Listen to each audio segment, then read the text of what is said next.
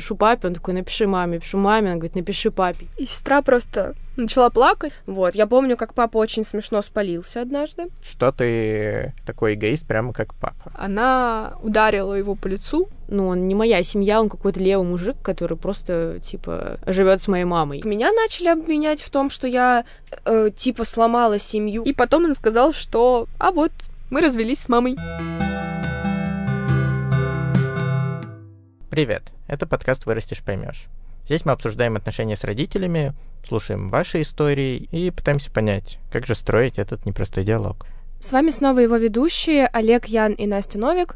Олег — журналист и редактор подкастов, а еще Олег считает, что семья — это постепенно исчезающий социальный конструкт. Но Ян с ним не согласен. А Настя Новик — продюсерка «Бубнёжный интроверт» и почти профессиональная гадалка на любовь на картах Таро. Записываемся на расклад. Сегодня, кстати, говорим на важную и, скорее всего, близкую многим тему развод родителей. И тут стоит сказать, что у нас у обоих родителей в разводе, поэтому в этом выпуске мы достаточно много говорим о личном опыте. Но также у нас будут две героини. В первой части выпуска мы услышим историю, в которой будет очень тяжелый конфликтный развод, в котором есть и алкоголь, и домашнее насилие, и какой-то такой суровый омский быт. А вторая героиня расскажет о том, как развод родителей повлиял на ее собственные представления о семье и своих отношениях уже во взрослом возрасте.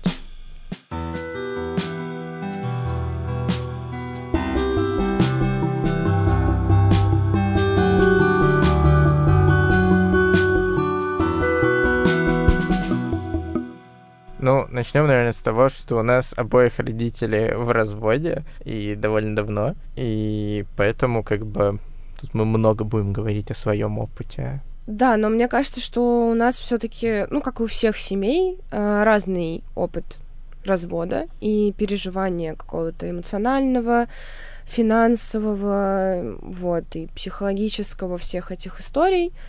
Так что сегодня будем делиться разными сторонами одного процесса. Олег, а помнишь ли ты, как твои родители расходились, когда это было? Ну, вот знаешь, сам момент я не помню, и в моих воспоминаниях это какой-то такой довольно затянутый процесс, растянувшийся на там пару-тройку лет, который ощущался как уже, может быть, тогда еще не очень понятная мне история, которая ведет к расхождению, но ретроспективно смотря на нее, я понимаю, что да, если бы это происходило в моем более старшем возрасте, я бы все понимал. Но при этом мама, когда вспоминает про это, она говорит про какую-то одномоментную историю, которая звучит примерно так. Папа ушел от нас, когда у нас было сложнее всего финансово. Вот. И это момент связан с кризисом 2009 года, который очень сильно ударил по маминому бизнесу. Но я думаю, что я не помню вот конкретно этого момента, когда он взял и ушел, потому что он, мне кажется, приходил поздно с работы. Я тогда еще ложился довольно рано, не знаю, часов в 10 вечера спать. И поэтому я как будто даже не помню момента, когда я совсем вдруг перестал его видеть. Ну, я, кстати, тоже не помню вот этого момента. Папа встал и ушел. Вышел в магазин за хлебом и все такое. Короче, просто потому что от меня скрывали то, что папа ушел. Потому что, не знаю, видимо, они решили, что, может быть, это меня меньше травмирует, но у них ничего не вышло. Спойлер. Вот. Но где-то год я жила под мифом о том, что папа очень рано встает и уезжает на работу до того, как я просыпаюсь в школу, а потом под мифом, что папа живет в другом городе, в Зеленограде, потому что он там же работает, он, правда, там работал, вот, ну, типа, ему так удобнее, потому что вот он очень много работает, и он не может каждый день там поздно к нам приезжать и рано от нас уезжать, в общем, вот это вот все. Короче, это все была неправда, потому что папа при этом жил на той же станции метро, что и мы, буквально там в 15 минутах пешком от нашей квартиры тогдашней, просто жил уже в другой квартире и с другой женщиной. Вау. Да, такие истории. Вот. И это, правда, было вот, ну, непонятно вот весь этот год, что что-то идет не так, и ты думала, что все хорошо. Ну да, а чё, я же, ну, мне было, мне кажется, ну, может, лет 7-8, как бы, мне мама что сказала, в то я и верю. У меня других источников информации не было. Вот, я помню, как папа очень смешно спалился однажды. Ой, а как? Ну, у меня мама уехала, по-моему, это была командировка какая-то, и я жила с бабушкой, с дедушкой, ну, там, буквально неделю. И, короче, от бабушки с дедушкой каждое утро я ездила на автобусе в школу в сопровождении дедушки, потому что он очень волновался, что я не доеду одна. Вот. И автобус этот проезжал мимо стоянки, на которой мы всегда оставляли машину. И я, короче, типа, мне 11 лет, в 8 утра я еду в школу на автобусе, сижу, смотрю в окно и вижу, как к папиной машине подходит, короче, папа и жена его. Ну, на тот момент еще не жена, сейчас уже жена. И я смотрю на это все и такая деду говорю, типа, о, дед, смотри, это ж папа. И дедушка просто меняется в лице и такой, ну, и типа очень тихо просто вздыхает такой, дебил. Вот, делает вот так вот. И я такая, ага, интересно. Вот, ну, короче, папа так себе мастер конспирологии. В общем, ну, я тогда вообще ничего не поняла. То есть я прям отчетливо помню этот момент, но у меня вообще пазл не сложился в голове. Может, я такая глупая была в 11 лет, или я просто... Ну, я, правда, настолько в это верила, что я вообще даже не думала о том, что там может быть какой-то, типа, конфликт, развод и вот это вот все. А сколько всего этот спектакль продолжался? Ну, я так понимаю, что несколько лет. Вот. То есть у меня могут как-то, типа, смешиваться немножко воспоминания в голове все эти, но мне кажется, что это продолжительный период был. Очень. Ну вот со мной, конечно, тоже никто об этом не говорил, о том, что к чему-то там все идет и все такое, но при этом сама какая-то эмоциональная атмосфера, которая дома возникала, она, не знаю, очень хорошо чувствовалась, и даже если я в то время, может быть, не думал о том, что все идет к разводу, но... Чаще стали какие-то вот явные, нескрытые скандалы происходить и между мамой и папой, и между, не знаю, папой и другими членами семьи, потому что мы жили вместе с бабушкой и дедушкой в одном пространстве, и вот... С маминой стороны? С маминой стороны, да, с ее родителями. Папа очень часто конфликтовал с дедушкой, вот, я прям помню какие-то бесконечные споры по поводу старых вещей, вот, которые, среди которых были какие-то важные и нужные для дедушки, а папа считал, что все хлам, и нужно очищать квартиру. Прям помню, это бесконечный был конфликт, спор, кто-то чьи-то вещи выбрасывал без ведома другого, и вот какая-то такая токсичная херня происходила. Понятно. Но на тебя вот эти скандалы там из-за вещей и там еще какая-то там дележка, вот это вот все, оно как-то на тебя проецировалось или, возможно, на твоего брата младшего? Ну, тогда на моего брата младшего точно нет, потому что он был еще, он там только начинал говорить, естественно, на него это никак не проецировалось, а на меня это, ну, косвенно, может быть, как-то. То есть мне жаловались кто-то на кого-то, я помню, по поводу вот этих вещей, но... Опять же, тогда я не то, чтобы, мне кажется, это влияло на какие-то мои настроения негативные по отношению к кому-то из членов семьи.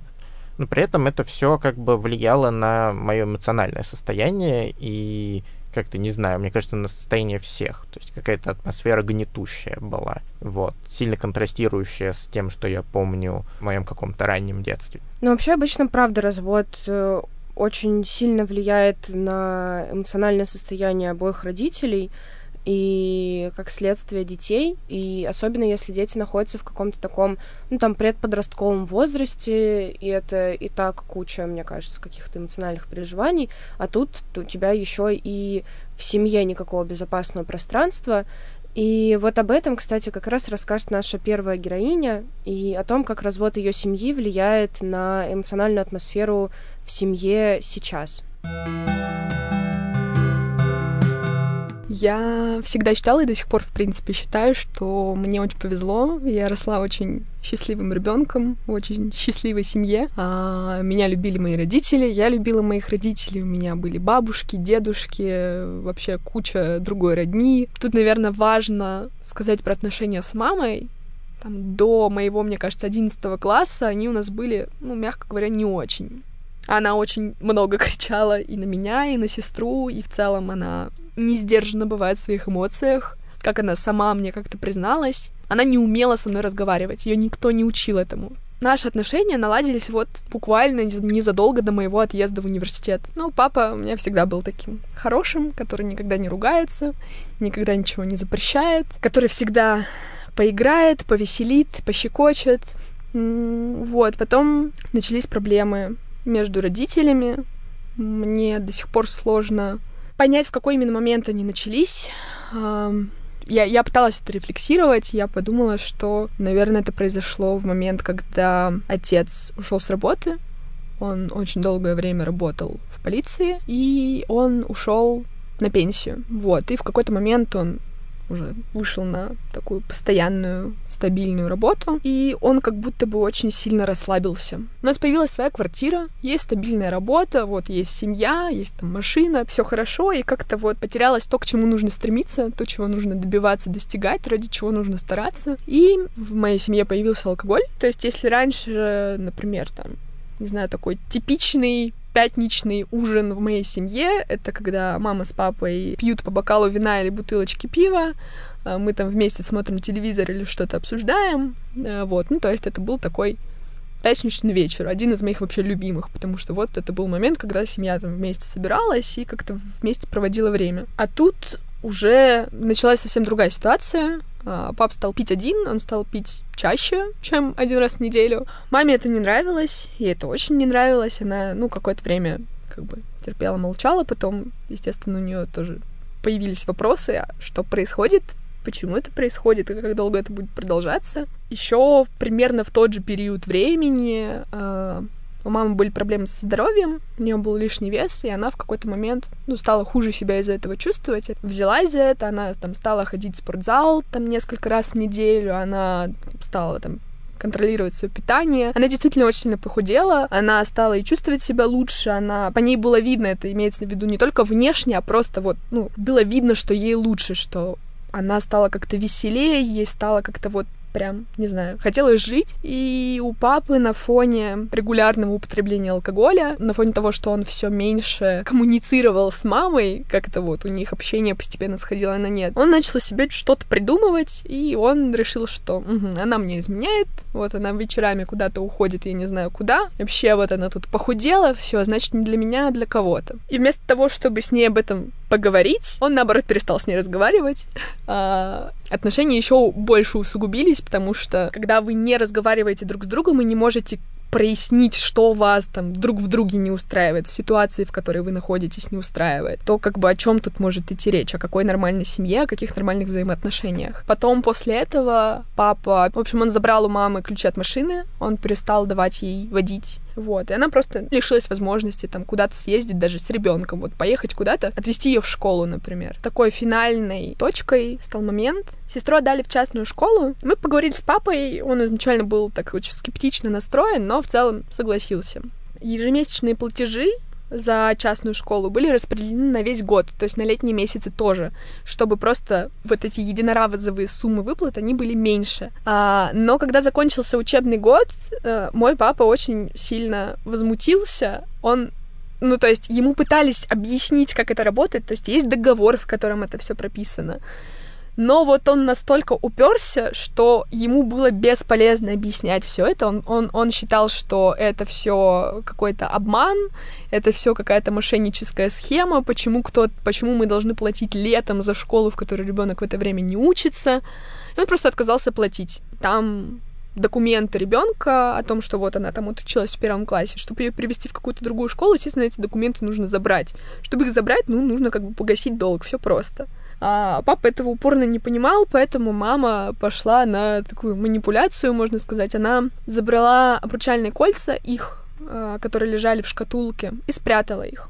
Сказала, что вот, когда ты оплатишь, то я как бы отдам тебе твое кольцо, мне оно не нужно. Папа выпил очень сильно, он завился вечером домой. Ну, в общем, были крики, была ругань. Это было очень ужасно, я вот просто приезжаю домой, там раз в полгода, раз в год иногда. Вот я вот эту вот всю ситуацию наблюдаю. И это был не единственный, я думаю, случай. Просто я тут нахожусь в такой ситуации, когда я действительно большую часть времени живу в другом городе, я не вижу ничего, что происходит в семье, но когда я приезжаю, я вижу вот такие вот яркие проявления, и мне очень страшно было представить, а что происходит вот в эти остальные полгода, которых меня там нет. В следующий какой-то мой приезд я вообще застала ситуацию, когда родители не разговаривали вообще, то есть отец приезжал вечером с работы, закрывался в спальне с пивом, и все, он не выходил оттуда до утра. Я помню, как я приехала домой и застала сцену,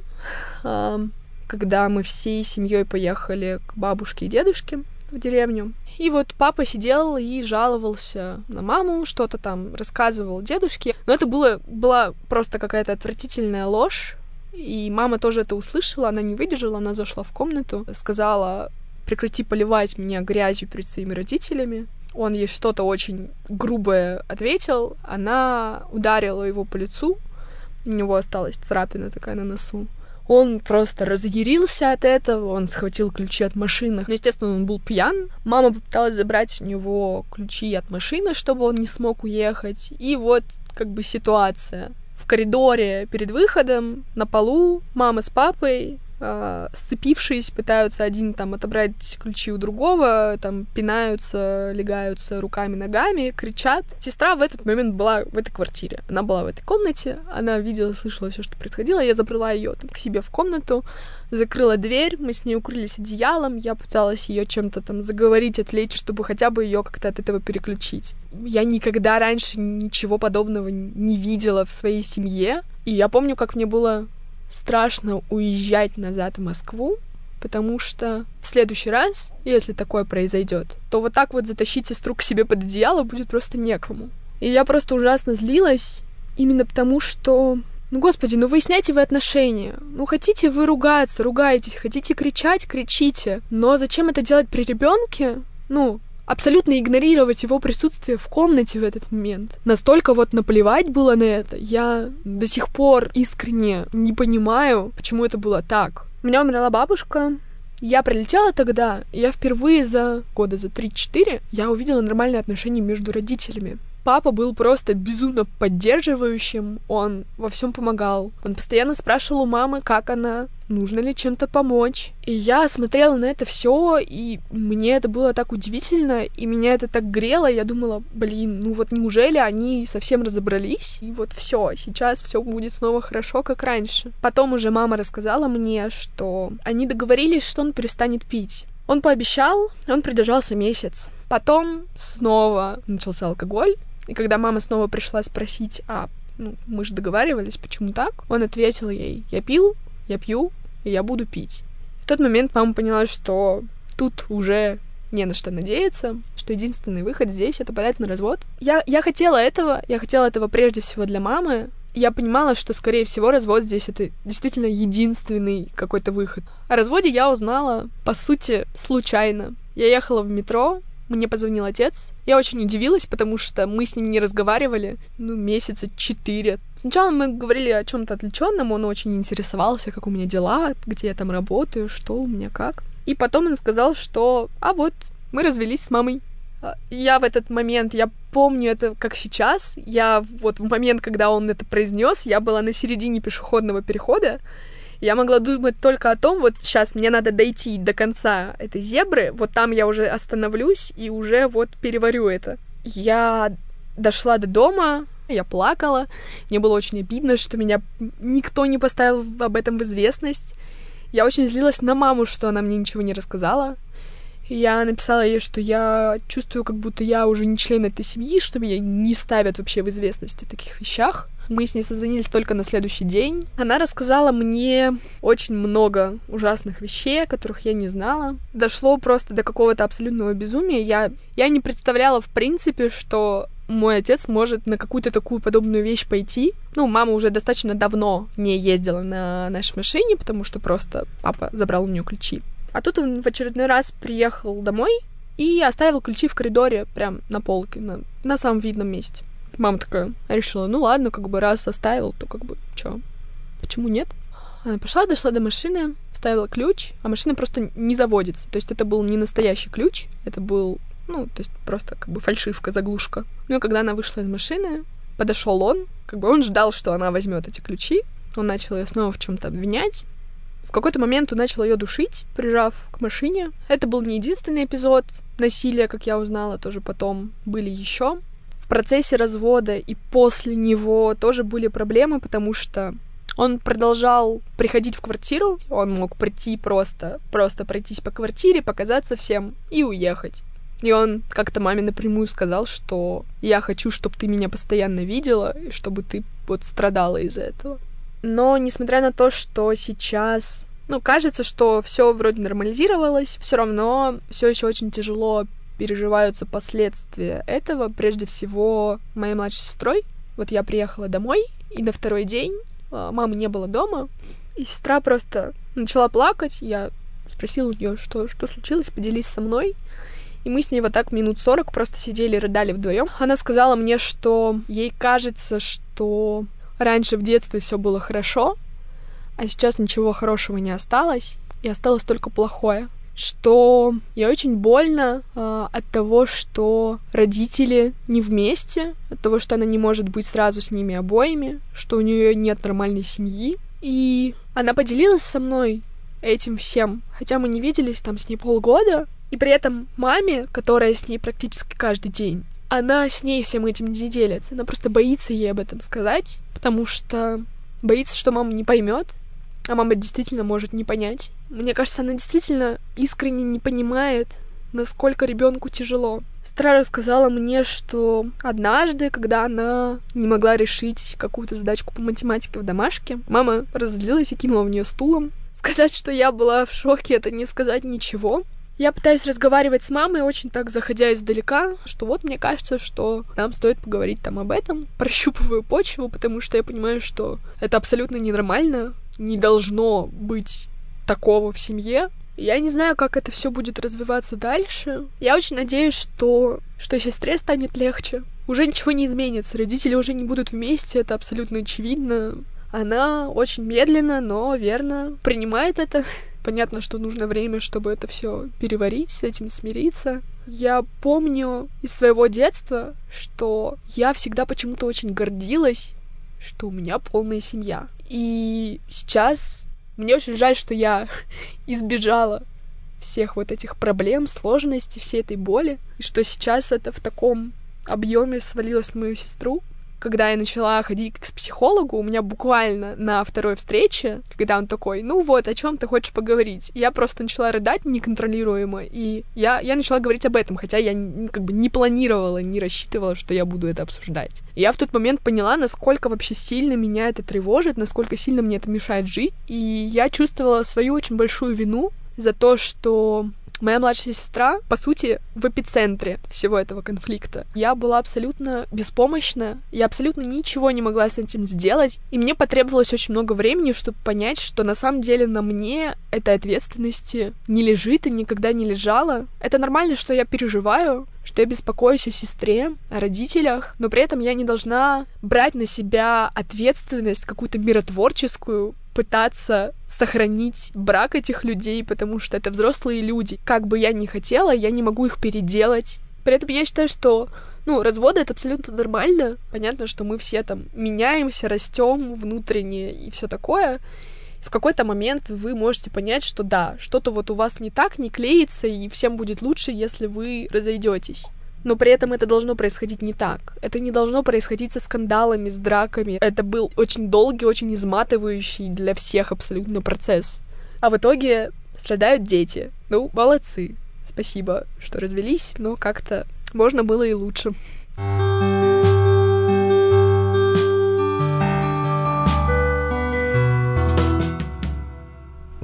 У Кати как будто бы история какая-то средняя между нашими, потому что вроде бы никто от нее намеренно не скрывал то, что происходит, но при этом из-за того, что она уже не жила с ними, была вообще в другом городе, для нее это тоже внезапная история была. Да, но, знаешь, такое ощущение, как будто от Кати не хотели что-то скрывать, но просто ее папа обогнал ее маму и сказал ей как бы раньше об этом. И поэтому у Кати сложилось такое впечатление, что от нее это намеренно скрывали. Ну вот, кстати, мне интересен здесь во многом опыт ее сестры, вот, от которой, очевидно, никто ничего не скрывал, потому что она прямо в середине этого процесса находилась. И с этой точки зрения, вот смотри, у тебя родители скрывали то, что между ними что-то не очень. Ты считаешь, что это было хорошо или нет? Я думаю, скорее да. По крайней мере, мне кажется, что, ну, типа, знаешь, вот тот период, когда они скрывали то, что они ругаются, и они, типа, на грани развода, мне кажется, это хорошо скрывать от детей, потому что ребенок не виноват в ваших внутренних скандалах, и ему как будто бы, ну, не обязательно это знать. Потому что я помню, что у меня были мысли, когда началась вот эта активная стадия ссор, я думала, что это все из-за меня, и что если бы там, например, я не родилась, то родители были бы вместе, и вообще у них все было бы по-другому, и все было бы хорошо. И многие мои друзья, у меня очень много друзей из неполных семей, у всех детей в какой-то момент появляется вот эта мысль, что если бы меня не было, мама с папой бы не ссорились. Поэтому, мне кажется, сначала родители должны, ну, как-то разрулить эту ситуацию внутри своих отношений. А потом, в зависимости от того, к какому выводу там они пришли, уже, ну, как-то сказать ребенку, типа, мы там решили, что мы не будем жить вместе, с кем ты будешь жить, вот. Но мне кажется, что это история каких-то суперосознанных и психологически здоровых родителей, которые реально способны там сесть, все обговорить, решить, как будет лучше для них, как будет лучше для ребенка, и чтобы потом не было, например, такой ситуации, как у меня, когда у меня буквально сломался весь мир перед глазами, которые они вот так вот долго выстраивали, чтобы меня не травмировать, потом сами же весь этот мир, который они строили, разрушили, я охерела. И психика моя тоже, потому что я не была к этому готова. И мне кажется, что если бы мне нормально об этом сказали, а не просто я в какой-то момент проснулась и узнала, что на самом деле у папы новая женщина, у мамы какой-то мужчина, они между собой срутся, папа мне звонит и орет на маму, мама мне что-то высказывает про папу, и я такая, в смысле? Ну, не было такого. Чего произошло, вот. Короче, я думаю, что если бы такого не было, я бы проще, по крайней мере, в будущем это все переживала, и это так бы не отразилось на мне сейчас. Ну, слушай, а тебе кажется, что вот ту же самую ситуацию, которая сложилась, можно было как-то подать так, чтобы она тебя не зацепила и не травмировала? То есть если другими, более мягкими словами сказать, что мы уже давно не вместе, у каждого из нас есть новый партнер, это тебе бы не сломало так сильно картину просто из-за формы подачи? Мне кажется, что у меня скорее проблема не в том, что ну, как сломалась эта картина, а в том, что ни один из моих родителей не смог в итоге адекватно эту ситуацию пережить так, чтобы не подпортить мне психику не просто разводом, а разводом со скандалом. И причем очень неожиданным. Ну, развод — это в любом случае травма, и я это не отрицаю, невозможно вообще развестись и не травмировать ребенка, мне кажется. Но при этом можно как бы сгладить, наверное, эти углы, вот. А я в какой-то момент просто буквально оказалась между двумя баррикадами, и отовсюду летело говно. А я стояла посередине и не знала, куда себя деть. Ну, мне кажется просто, что вот сам тот факт, что они несколько лет скрывали эту ситуацию, он, с одной стороны, конечно, накладывает на тебя очень много всего в какой-то определенный момент, когда тебе становится известно, но при этом он в некотором случае защищает тебя в более раннем, более уязвимом возрасте от того, чтобы чисто даже эмоциональное какое-то проецирование негативных эмоций от начальной стадии расхождения и развода выливалось на тебя просто потому, что ты рядом. Потому что это ровно то, что происходило у меня. У моих родителей официальный развод был намного позже того, как они просто перестали жить вместе. Но пока вот эта вот стадия, о которой я говорил, происходила, я как сильно позже понял, мне кажется, был во многом жертвой именно этого. Ну, что значит жертвой? Просто в какой-то момент, как мне тогда казалось, очень сильно почему-то изменилось отношение мамы ко мне. Примерно как раз то время, когда я начал ходить в школу, я сначала думал, может, это с этим связано. Родился еще брат, я думал, может, с этим связано. Mm-hmm. Но, как мне сейчас кажется, как раз связано вот во многом с вот этой вот ситуацией, с расхождением с отцом и с какими-то неоправдавшимися ожиданиями, может быть, от брака, который довольно долго существовал и вот начал, очевидно, разрушаться в это время. Вот. И весь негатив, который у мамы был, он, к сожалению, выливался на меня. И я прям помню, что я сидел как-то, не знаю, в туалете, плакал и после очередного какого-то скандала и думал о том, а когда меня мама перестала любить. И пытался посчитать, и вот посчитал, что примерно, когда мне стало 7 лет. Это было уже 2 года спустя где-то, как раз в период, вот, мне кажется, активной стадии развода, может быть, как раз вот когда отец ушел или почти ушел, вот что-то такое. Ну и как бы это в плане тем никогда не было связано с конфликтом мамы с папой, это было больше, не знаю, там, про мои оценки, про какие-то еще вещи, которые, может быть, я в чем-то не оправдывал ожиданий, хотя, не знаю, я неплохо учился, я много читал, я в целом был интересным разносторонним ребенком, и не то чтобы я прямо... Понятно, что никто не заслуживает там скандалов и даже какого-то оказионального домашнего насилия за плохую учебу, но я уж тем более не заслуживал, как мне кажется, и поэтому просто не понимал, откуда взялась вот эта вот вся резкое изменение отношений ко мне, потому что до этого мы супер сильно друг друга любили, прям какая-то идиллия у нас была. И я прям помню, что до этого я сидел на подоконнике и ждал, когда же мама придет, знал, что примерно в 7:40 придет, потому что в 7 заканчивает работать. Вот, это был главный хайлайт дня, главное событие такое. А когда я, там, не знаю, в 3 классе был, и когда мне, не знаю, поставили 3 за небрежность и какую-нибудь ошибку, которую я не понимаю, почему я сделал по русскому языку в домашней работе, я надеялся, что мама задержится на работе, чтобы я лег спать и просто не знаю, испытывал какой-то экзистенциальный ужас от перспективы ее появления. И понятно, что, скорее всего, это было как раз связано вот со всей той драмой, которую мама тогда переживала.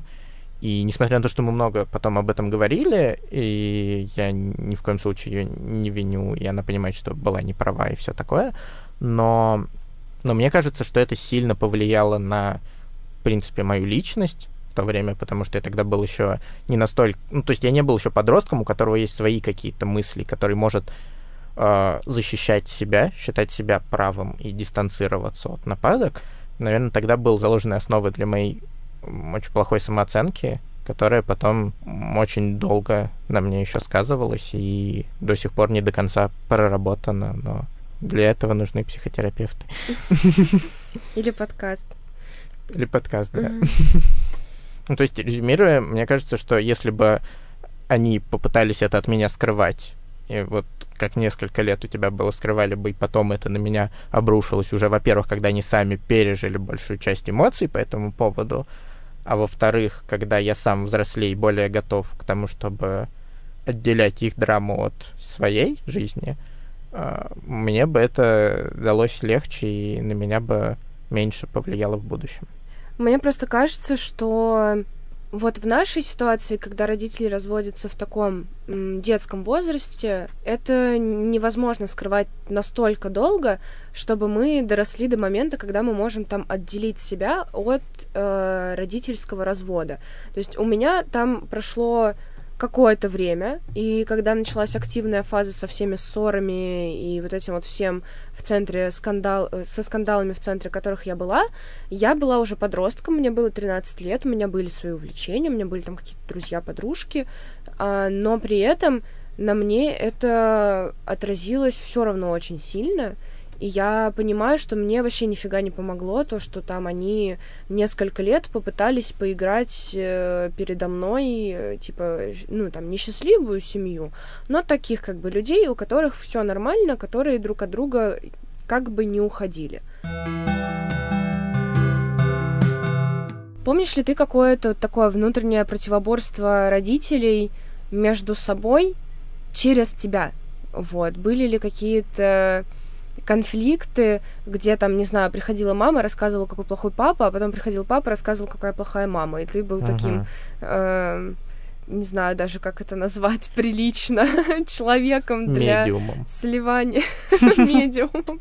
Да, медиумом для двух родителей в разводе. Ну, да, но в одностороннем порядке уже скорее не в процессе, а после. В процессе, к счастью, на меня это почти не выливалось. Они решали все это между собой, за что им большое спасибо.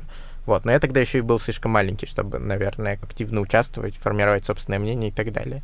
Вот, но как бы, когда уже все более-менее случилось, когда уже мы жили только с мамой, у меня мама как-то довольно последовательно формировала негативный образ отца через, скажем так, характеристику каких-то моих действий и поступков, которые она считала неправильными. И в первую очередь это все было завязано вокруг эгоизма. Эгоизм считался главной такой негативной вещью, главной чертой, которую нельзя ни в коем случае иметь, и нужно, наоборот, максимально от нее избавляться. Самая популярная вообще, наверное, фраза, упрекающая в мой адрес за всю мою жизнь, была, что ты такой эгоист, прямо как папа. Вот. Это прям вот неразрывный эгоист и папа, это как бы такая связка была, прям устоявшаяся. И можно было даже уже потом не говорить про эгоизм, а просто говорить, что ты как папа поступаешь, и сразу понятно, что имеется в виду. Я, наверное, уже когда взрослым совсем стал понимать, что как бы эгоизм здоровый — это хорошо и правильный путь, вообще важный к ментальному здоровью. И, мне кажется, его сильно, вот этого понимания не хватало в подростковом возрасте, наверное. Может быть, конечно, из-за этого я меньше каких-то откровенно мудацких поступков сделал, каких мог бы сделать, может быть, если бы у меня не было таких сильных установок о том, что я не должен думать о себе и должен думать только о других. Вот, но мне это хорошую, как бы, службу тоже потом не сослужила. Ну да. Моя история скорее в том, что моей маме не надо было строить негативный образ моего отца, потому что мой отец сам прекрасно с этим справляется. И он злой чел, негативный. Вот. У меня вся вот эта проблема мощная такая началась, когда мы с мамой начали переезжать. Когда мне было 13 лет, просто маме предложили новую работу, и она была на юге Москвы, а мы жили на севере. Плюс я собиралась менять школу, потому что у меня были проблемы в школе. И, все это так вовремя сложилось, что мы просто взяли и переехали, в другой район. Тогда у моего папы прям сорвало крышу. Во-первых, тогда я все-таки узнала, что мало того, что они в разводе, они еще и супер в ссоре огромной. А как это ты вообще? Ты помнишь момент, как ты это узнала? Мне кажется, что просто мозг у меня заблокировал супер травмирующие вот эти все воспоминания. Но я помню, что все это буквально в один момент навалилось. Даже непонятно в какой. Прямо в момент переезда у меня были осенние каникулы. И на эти осенние каникулы я уехала в Чехию со школой. Я сразу вернулась в новую квартиру. И потом я съездила к бабушке с дедушкой. И все резко сломалось. И я просто оказалась в середине какого-то дичайшего конфликта. Несколько месяцев моей жизни прошли в ссорах с отцом, который еще проецировал свою обиду на маму, на меня. Мой папа сложил себе ту картину мира, в которой мама виновата в том, что я на него обижаюсь, он виноват в том, что я на него обижаюсь тем, что он меня обижает своими криками и разборками. Что мама настраивает меня против него, а не он сам настраивает меня против него тем, что он ко мне плохо относится. Что мама настраивает меня против бабушки с дедушкой, хотя на самом деле просто папа угрожал маме, что если я приеду к бабушке с дедушкой, то он меня заберет, и я не вернусь к маме. Вот, и, соответственно, у мамы не было выбора. Мама просто меня не пускала никуда. Папа резко начал почему-то интересоваться моей жизнью, хотя я ему была вообще абсолютно не нужна несколько лет. Тут вдруг он начал требовать, чтобы я каждую неделю приезжала, проводила время, все такое. Каждый раз, когда я приезжала, начинались какие-то разборки, начинались какие-то упреки в сторону мамы. Меня начали обвинять в том, что я сломала семью, которую не я сломала. Я приезжала постоянно от папы расстроенная, мама это видела, звонила папе, устраивала разборки с ним. Вот в каких-то таких баталиях, где до сих пор непонятно, кто вообще в чем друг друга обвинял и по какому поводу, прошло очень много времени. И в какой-то момент даже уже мама просто сдалась и сказала папе, что я просто к нему больше не приеду. Раз я постоянно приезжаю расстроенная, и он постоянно закатывает мне какие-то скандалы, значит, ну вот ты больше ребенка не увидишь. И вот тогда папа что-то, видимо, понял и решил, что, возможно, надо немножечко отступиться.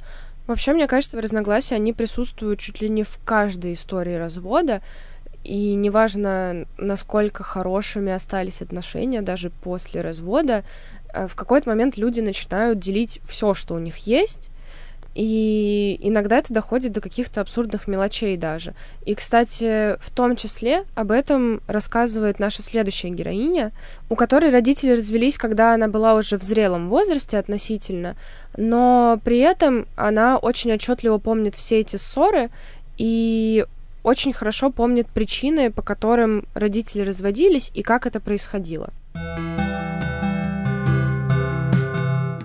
Меня зовут Маша, но друзья меня называют Марусей. Я живу в Москве, мне 21 год. Я учусь в Высшей школе экономики, работаю ночным координатором на очень интересном канале РЕН-ТВ, но мы не снимаем про инопланетян. Когда мне было лет 15, даже не то чтобы начались проблемы, я просто почувствовала, что у родителей явно какие-то происходят, они начали чаще типа ссориться, вот какая-то такая фигня началась. При этом вроде как они держали марку, что у нас все нормально, что мы продолжаем жить дальше, и вообще все хорошо. Она просто вечером, пока мы с братом типа сидели у себя в комнате, пришла мама и такая, типа, нам надо серьезно поговорить. Но я уже поняла, что это будет разговор про развод. То есть при этом не было супер там скандалов с хлопаньем дверями, и чтобы кто-то уходил, не знаю, там, ночевать в другие квартиры, кому-то уходил, то ли вот такого не было, но просто по общему климату создавалось впечатление, что почему-то все к этому и идет. Когда мама к нам пришла, я как бы была к этому готова, не морально, но я просто знала, что разговор будет именно об этом. Как бы развод, он, да, случился на бумаге, но какие-то разборки дальнейшие родители, они продолжались еще довольно долгое время. Но поводы были для разборок, потому что у мамы появился человек, но не то чтобы она как бы изменяла папе, мы с ней это обсуждали не раз. Потом, когда уже родители сказали, что они разводятся, мама начала к нему ездить и, как бы, понятное дело, ну, ушла как бы к нему. И я помню, что когда у меня брат болел, у него там, возможно, было просто ОРВИ, но у него была очень высокая температура, и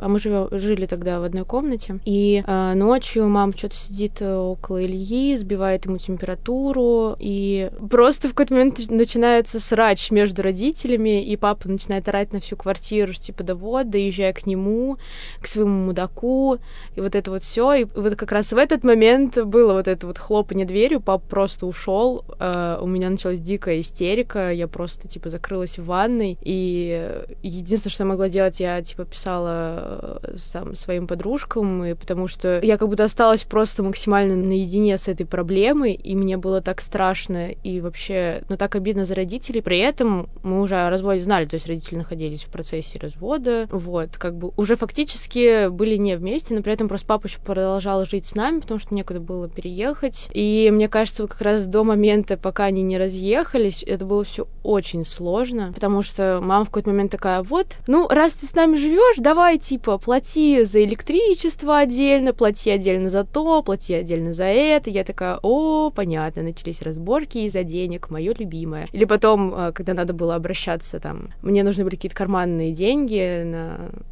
не знаю, там, на покушать, я такая, пишу папе, он такой, напиши маме, она говорит, напиши папе, я такая, блядь, вы можете разобраться между собой, а мне просто дать денег, потому что иначе я просто выслушиваю поток говна друг про друга, что типа, вот, да ваш папа мало зарабатывает, вот, а папа говорит, а я даю деньги маме, пусть она эти деньги, значит, между тобой и братом, типа, разделяет. Все-таки у родителей было желание сохранить а-ля семейные отношения в плане того, чтобы дети не думали все-таки как-то плохо про родителей. Единственное, как-то для меня это странно было. Я помню, папа со мной разговаривал, мне кажется, это был единственный разговор про развод. Он такой, вот, я люблю твою маму, а она меня нет. Ну, то есть как будто бы он делает из нее виноватую в этом разводе, но при этом это не было типа вот, это она там ушла, она такая шлюха, такого вообще никогда не было, то есть там, она мне изменила, вообще такого, ну, видимо, такого и не было, а папе как бы врать вообще не свойственно, это вообще не про него. А мама, наоборот, всегда говорила, что она очень рада, что она именно с папой, типа, родила детей, что он очень ответственный, что он никогда не бросит, и вообще она в этом плане ему очень благодарна.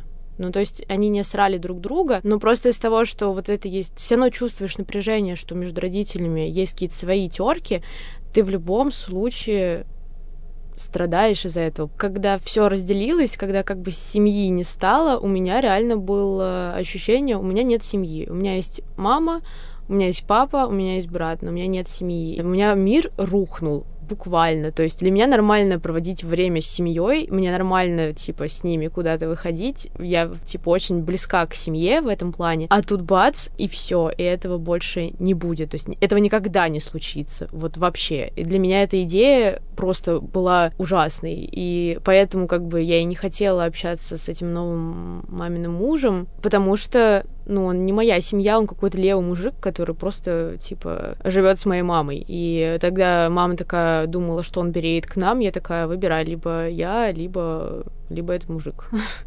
Но мама все-таки выбрала меня, спасибо ей большое. Ну, в каком-то плане, то есть я хотя бы в 16 лет не уехала из дома куда-то. Вот. Но для меня развод, мой личный, типа, ну, не мой личный, а моих родителей, до сих пор травма, но при этом я перестала идеализировать семью, и что люди живут вечно друг с другом, и что люди не разводятся. То есть для меня как бы в абстрактной ситуации это стало нормой. Я понимаю, что если бы мама с папой продолжили жить вместе, это как снежный ком, просто в какой-то момент они бы, не знаю, придушили бы друг друга, потому что, ну, им просто было некомфортно вместе, а от этого было бы некомфортно и мне тоже. То есть развод — это выход из этой ситуации, то есть теперь же они могут нормально общаться, значит, так реально было лучше, причем для всех. Ну, короче, если я скину этот подкаст родителям, если что, я вас обоих люблю. И вы мне очень дороги. Мы редко это говорим, но я вас люблю. Ну вот, кстати, я никогда даже не задумывался, на самом деле, о том, что образ состоявшегося потом распавшегося брака мамы с папой как-то вообще должен влиять на мои впечатления и образ отношений моих настоящих и будущих. Не знаю, у меня почему-то это существовало как две отдельные истории, и, ну, никаких мыслей о том, что вот, наверняка так будет и у меня обязательно. У них же было все хорошо вот в их раннем браке в 90-х, а потом вдруг стало плохо. Может быть, так же будет у меня. Ну, не знаю, у меня таких вот не было почему-то никогда мыслей. Мне, кстати, кажется, что на меня, наоборот, это очень сильно повлияло, и... Во-первых, на меня повлиял сам развод и на мою какую-то картину мира, потому что, например, сейчас, начиная какие-то новые отношения, или даже не начиная какие-то новые отношения, а вот просто чувствуя симпатию к какому-то человеку новому, я сразу же, вот у меня появляется мысль об этой симпатии, я сразу такая, окей, а вот когда мы расстанемся, или а что если мы поженимся, когда мы разведемся? У меня вот эти мысли, они идут, типа, это комплект.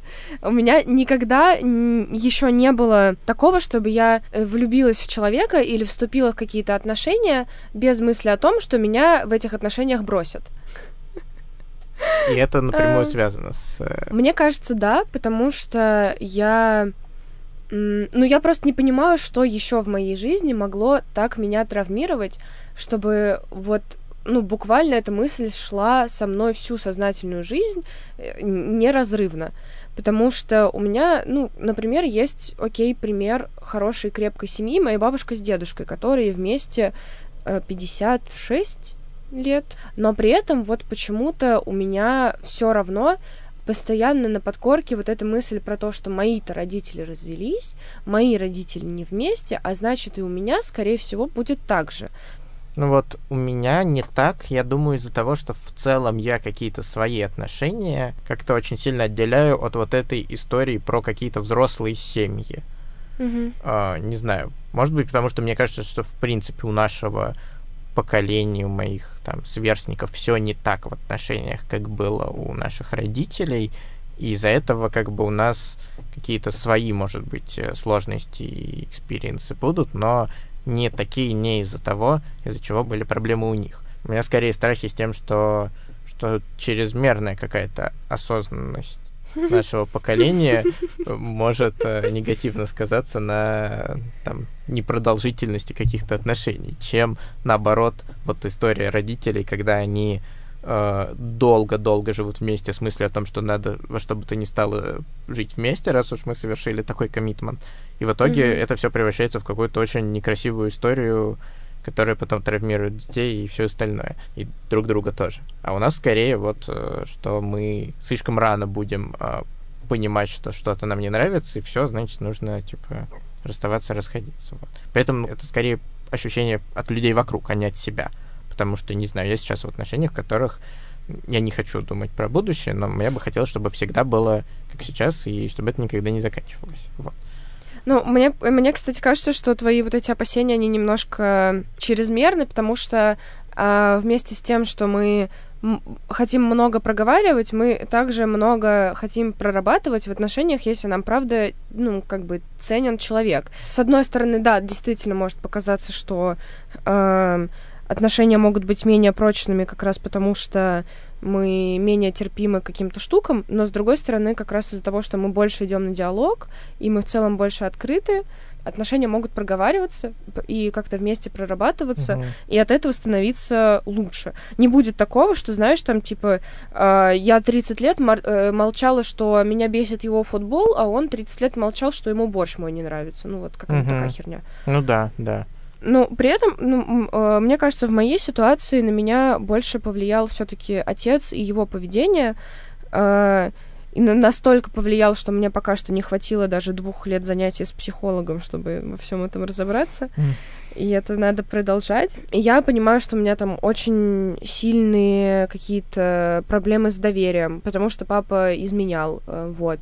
Или там у меня... Ну, короче, я очень резко негативно отношусь к концепции открытых отношений для себя. То есть если мне, ну, там, кто-то потенциальный партнер предлагает мне такой формат, то, как бы, ну, свободные отношения свободен. Вот у меня такая установка, потому что я очень боюсь оказаться ненужной и брошенной, потому что я уже, как бы, ну, оказалась ненужной и брошенной в детстве, и вот это вот этот поступок моего отца, он сейчас проецируется на все мои личные взаимоотношения с людьми, что не дает мне, например, ну, там, спокойно относиться ко многим штукам, к которым спокойно относятся мои друзья-знакомые, будь то концепция полностью там открытых отношений, концепция полиаморных отношений или там каких-нибудь...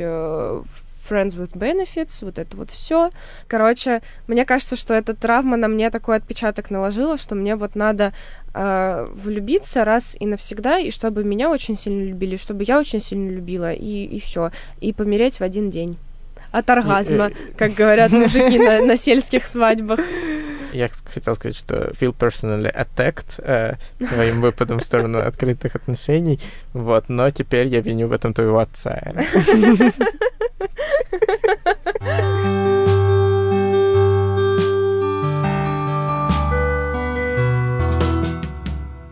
Кажется, мы поняли, что очень многое в наших отношениях с родителями, если они разведены, это была не очень приятная история, продиктована их взаимоотношениями и их какими-то обидами или недосказанностями, да, не сложившимися ожиданиями, может быть, друг от друга. Вот. И все это очень часто проецируется на нас, при этом, если мы совсем дети, мы можем этого не понимать.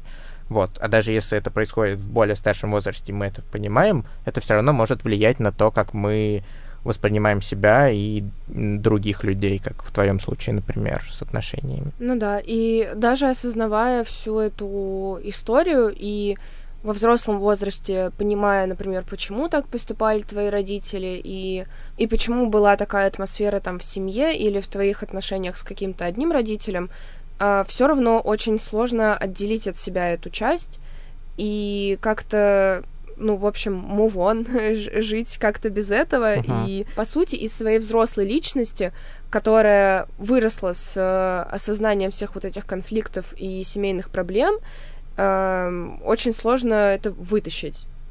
При этом кажется, что вариант, когда родители пытаются до последнего скрывать конфликт, который у них происходит, и расставание вот это, он, с одной стороны, на первый взгляд кажется каким-то стрёмным, когда ты рассказала, что ты несколько лет не знала там, что происходит, и такой подумал, господи, как так можно было? Но, кажется, мы поняли, что в целом это, наверное, хоть и не, конечно, сводит на нет, но немножко сглаживает впечатление от того, что происходит, потому что как минимум это откладывается на более поздний возраст, и тебе рассказывают уже непосредственно про этот конфликт, они просто злятся на тебя непонятно из-за чего. Ну, кстати, мне кажется, что идеальный вариант, ну, такой... Идеальный вариант — это, конечно, полная семья, но идеальный вариант развода. Внимание! Это когда родители, ну, как-то проработали все свои конфликты внутри, просто чтобы они не проецировались на ребенка, и чтобы ребенок не стал вот этим человеком посреди двух баррикад, между которыми идет очень жесткая война. И после того, как они уже сами решили, как взрослые люди, которые когда-то уже приняли решение пожениться, приняли решение сейчас развестись по каким-то причинам, все это между собой обговорили и потом принесли, типа, follow-up ребенку и такие, мы разводимся, но там, не знаю, ну, в общем, надо урегулировать сначала конфликт, а потом уже посвящать своего ребенка. И никогда нельзя делать так, чтобы ребенка, например, шантажировали, или чтобы ему приходилось там выбирать сторону, или чтобы приходилось там выслушивать от обоих родителей, какой там второй родитель плохой, и вот это вот все, мне кажется, это травмирует гораздо больше, чем, например, спокойный диалог, когда вы приходите к своему ребенку и говорите так и так, мы там больше не будем жить вместе, но там все нормально, скажи, с кем ты хочешь жить, с кем ты хочешь проводить как время и все такое. Ну, конечно, абстрактная ситуация в вакууме, но хочется верить, что если у нас в будущем будут такие истории, то мы будем достаточно разумны и подготовлены к тому, чтобы не травмировать детей. Хочется верить, что не надо будет разводиться в будущем. Ну, это ты уже проецируешь травму. Ну да, да, я всегда готова к этому просто. Это был подкаст «Вырастешь, поймешь», выпуск про разводы родителей и как мы их переживаем. О чем мы в следующий раз поразгоняем про наших и чужих родителей, вы сможете услышать всего через неделю. Или... еще раньше, если подпишетесь на наш Patreon всего за $1 в месяц. А если вы пожертвуете нам чуть больше монеток, то вы сможете сами поразгонять что-то про своих родителей на темы вышедших или будущих выпусков в нашем элитном чатике. Кстати, мы именно в этот чатик смотрим при поиске героев для будущих выпусков, так что это ваш шанс попасть в телевизор, ну точнее в радио скорее. Слушайте нас на Яндекс.Музыке, Apple подкастах, Google подкастах и Кастбоксе. Также, если вы в другой стране или используете VPN, то можете слушать нас на Spotify, там мы тоже выходим. А еще ищите наше сообщество в Яндекс.Кью, там можно оставлять комментарии, обсуждать что-то и следить за комьюнити нашего подкаста. Это подкаст студии Продакшна «Интроверт». Кстати, если вы давно хотели записать какой-нибудь подкаст, и у вас есть идея, которую вы все никак не можете реализовать или найти какую-нибудь поддержку, то пишите нам. Возможно, вместе мы с вами запишем что-нибудь крутое. Музыку для этого подкаста написала Алина Болознева. Дизайн обложки и всего красивого, что вы видите у нас в соцсетях, сделала Юлия Теплова, а ведет эти соцсети Лаура Булатова. А с вами были Настя Новик и Олег Ян. До скорого. Пока.